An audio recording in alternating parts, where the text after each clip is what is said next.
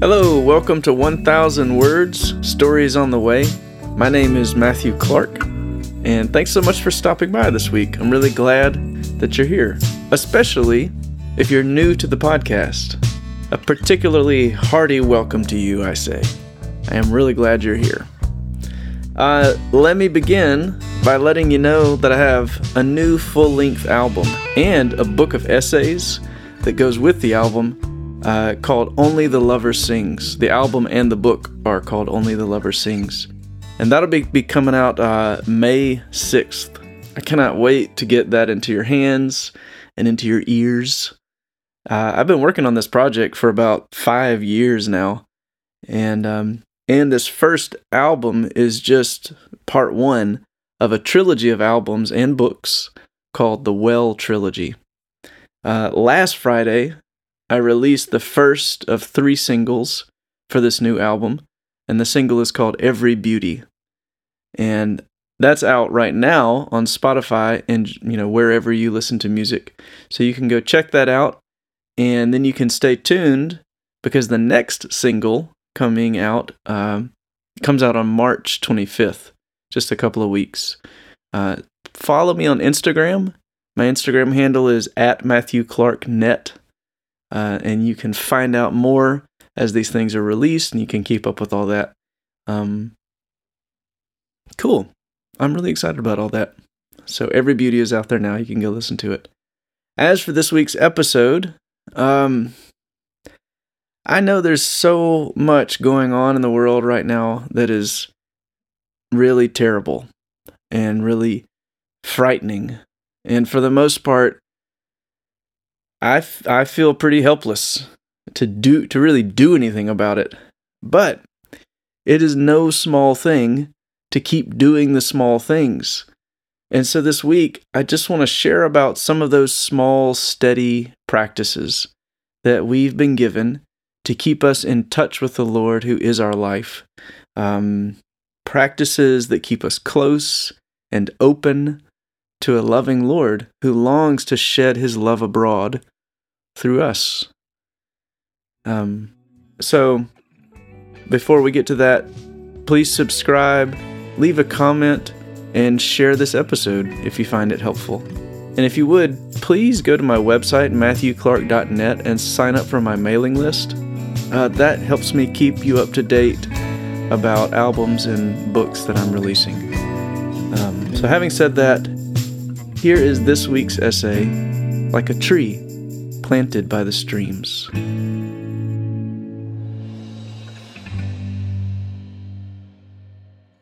Every morning at breakfast, I look out the kitchen window upon a most dismal sight a desolate raised bed, overgrown with grass, sprouting nothing more than mountainous ant beds.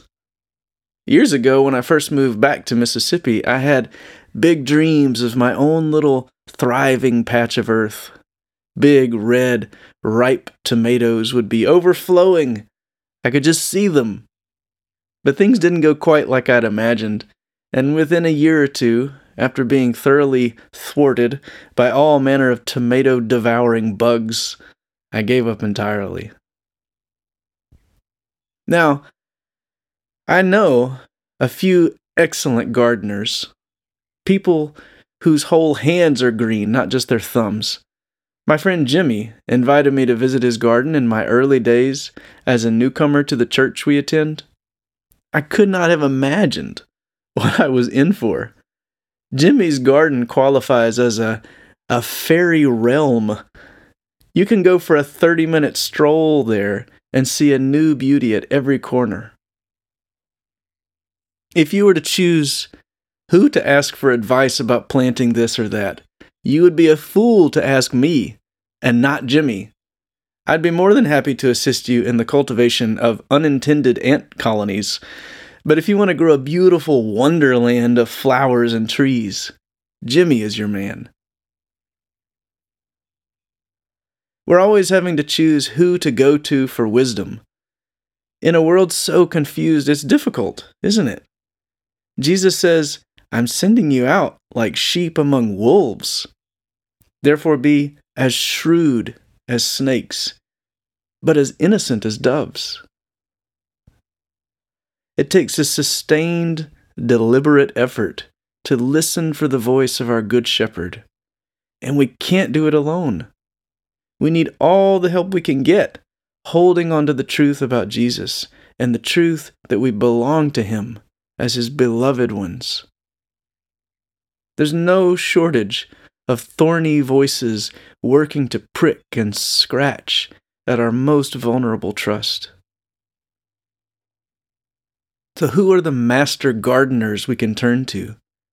Where do we see evidence of good fruit, not success or acclaim?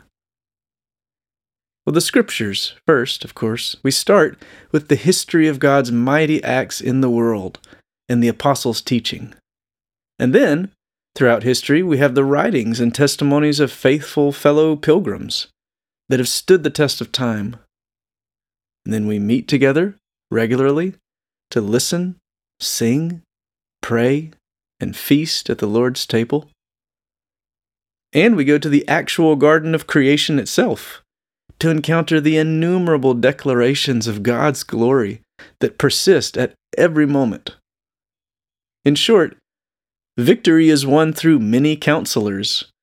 If the path has been, quote, marked out for us, as Hebrews 12:1 says, that means that the trail of faith keeping has been blazed by a trailblazer who has gone before us, namely Jesus, but also these witnesses, these steady stars who shine out in the universe, marking out this path of ours that only faith has eyes to see and that ends in joy. Ultimately, Jesus himself has promised that the Holy Spirit, the Lord, the giver of life, is available to each of us, both individually and as we meet together. Who can untangle the confused mess we must endure in this world in order to keep faith in Jesus? Whose eyes are clear enough, here where we see through a muddy mirror in the meantime? If only we had access to the clear and unconfused mind of Christ. Well, actually, Paul says that we do. For who knows a person's thoughts except their own spirit within them? And in the same way, no one knows the thoughts of God except the Spirit of God. And we do have that Spirit, so we have the mind of Christ. Last night, two different experiences encouraged me. The first was a prayer meeting at our church. There are a few folks in our church family who are especially passionate about both praying for people behind the scenes and creating gatherings where folks can pray together. Last night, about 40 or 50 of us got together at the church. A woman improvised on a viola quietly in a corner of the room and the rest of us spread out. Those who wanted to be prayed for wrote a prayer request on a card and set it beside them, so anyone else who wanted to pray could walk around, read the request, and pray silently for a moment behind them. Addiction, broken families, divorce, fear, sorrows, all showed up on these cards. Folks asking for quiet in their noisy minds, wisdom amidst confusion, assurance of belovedness. Folks wanting to learn how to love alongside Jesus. Or prayers for strength just to keep from giving up entirely. It was good to pray together.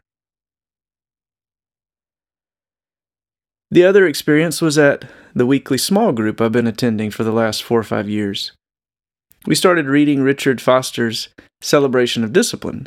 It's a book that sat patiently on my shelf for a very long time and never got read. But last night we read the introduction together, and it felt like sitting with a master gardener. Some ant hills got a little stirred up, some weeds got tugged at, but it felt good, you know? Foster pointed out that if we desire any real change in our lives, we won't be able to do it through willpower. We just can't heal ourselves. You can't fix a broken thing with that broken thing. If your brain or your heart is sick, don't expect to think or feel your way to wholeness. Only an unconfused one can untangle confusion. Only a holy one can mend us. Foster goes on to say that the spiritual disciplines like prayer, fasting, service, study, and so forth are not in themselves magic procedures through which we can accomplish our own transformation. Instead, they are practices that cultivate proximity and receptivity. Proximity to the God who is unconfused and can touch our souls with healing, and receptivity to that graceful touch. They are practices. They keep us close and open to the heart who is the true life of our hearts.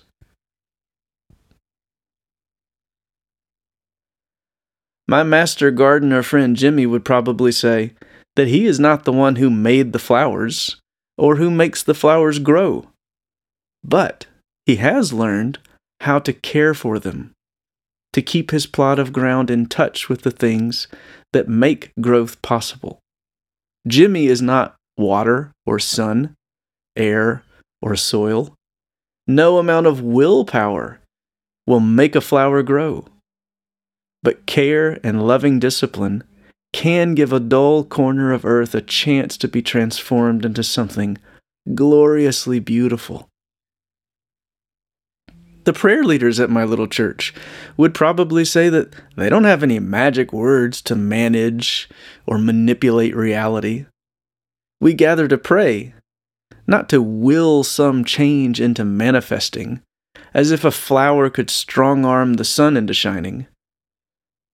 No, we gather to practice getting close to each other and to the God who is like water, sun, air, and soil to our souls. We pray to help each other stay close and open to the work that only God can do, and in His gracious love, deeply desires to do. There's so much I'd like to change in this world. There's so much I'd like to change in my own heart. I've tried working myself into a frenzy of unsustainable determination, only to wear out, and then find the real root issues untouched. How discouraging. But then I'm reminded by the master gardeners in my life that it's the small, steady, unimpressive practices that keep me turning and opening my heart to Jesus. That's what makes healing possible. It's worth noting that, like everything God asks us to do, this is a life giving pattern that applies just about anywhere.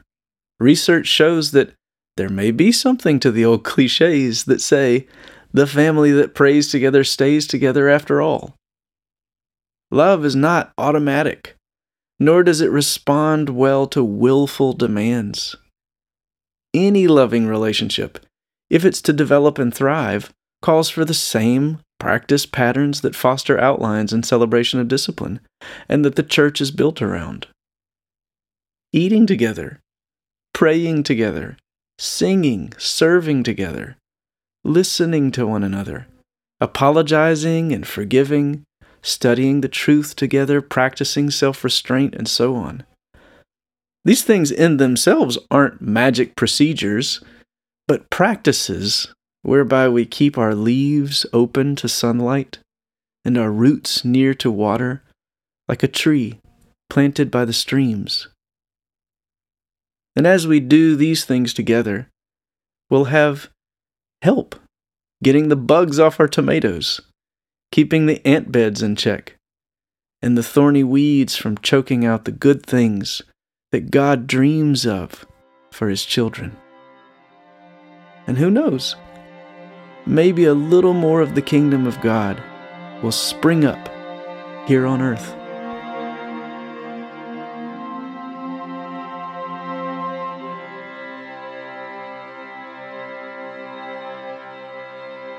Close this out, I thought I'd just read this little passage from The Lord of the Rings where Sam, Frodo, and Gollum pass through Gondor's old garden city, Ithilien.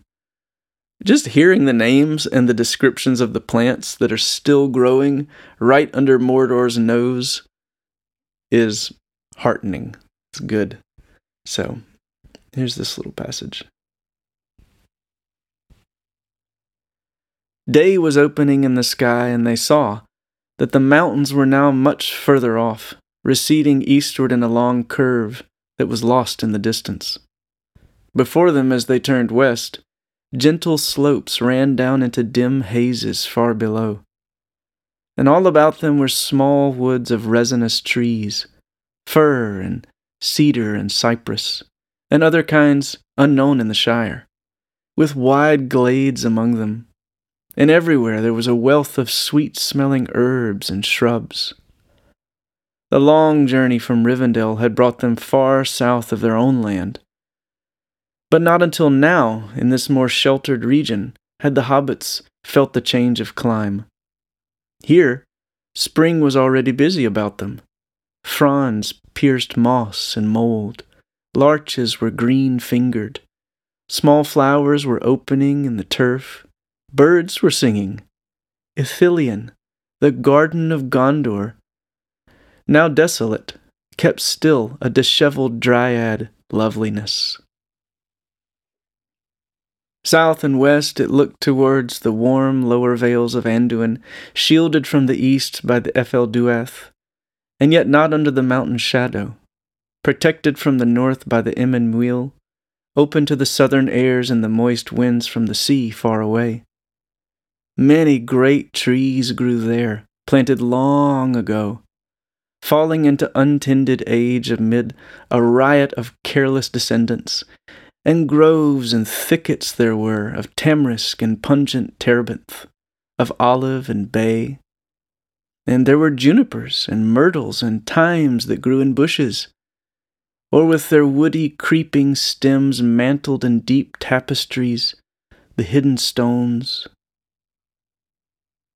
Sages of many kinds, putting forth blue flowers, or red or pale green and marjorams and new sprouting parsleys, and many herbs of forms and scents beyond the garden lore of Sam. The grots and rocky walls were already starred with saxifrages and stone crops. Primrose and anemones were awake in the filbert brakes, and asphodel and many lily flowers nodded their half opened heads in the grass. Deep green grass beside the pools, where falling streams halted in cool hollows on their journey down the Anduin. The travelers turned their backs on the road and went downhill, and as they walked, brushing their way through bush and herb, sweet odors rose about them. Gollum coughed and retched, but the hobbits breathed deep. And suddenly Sam laughed for heart's ease, not for jest. They followed a stream that went quickly down before them. Presently it brought them to a small, clear lake in a shadowed dell. It lay in the broken ruins of an ancient stone basin, the carven rim of which was almost wholly covered with mosses and rose brambles. Iris swords stood in ranks about it, and water lily leaves floated on its dark, gently rippling surface. But it was deep and fresh, and spilled ever softly out over a stone lip at the far end.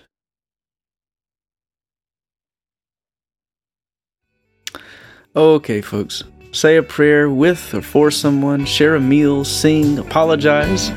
Do whatever you can to draw near and to stay open to the God who has drawn near to us and who has opened his own heart so completely. Thanks for stopping by. I hope you have a good week, and I will see you next time on 1000 Words.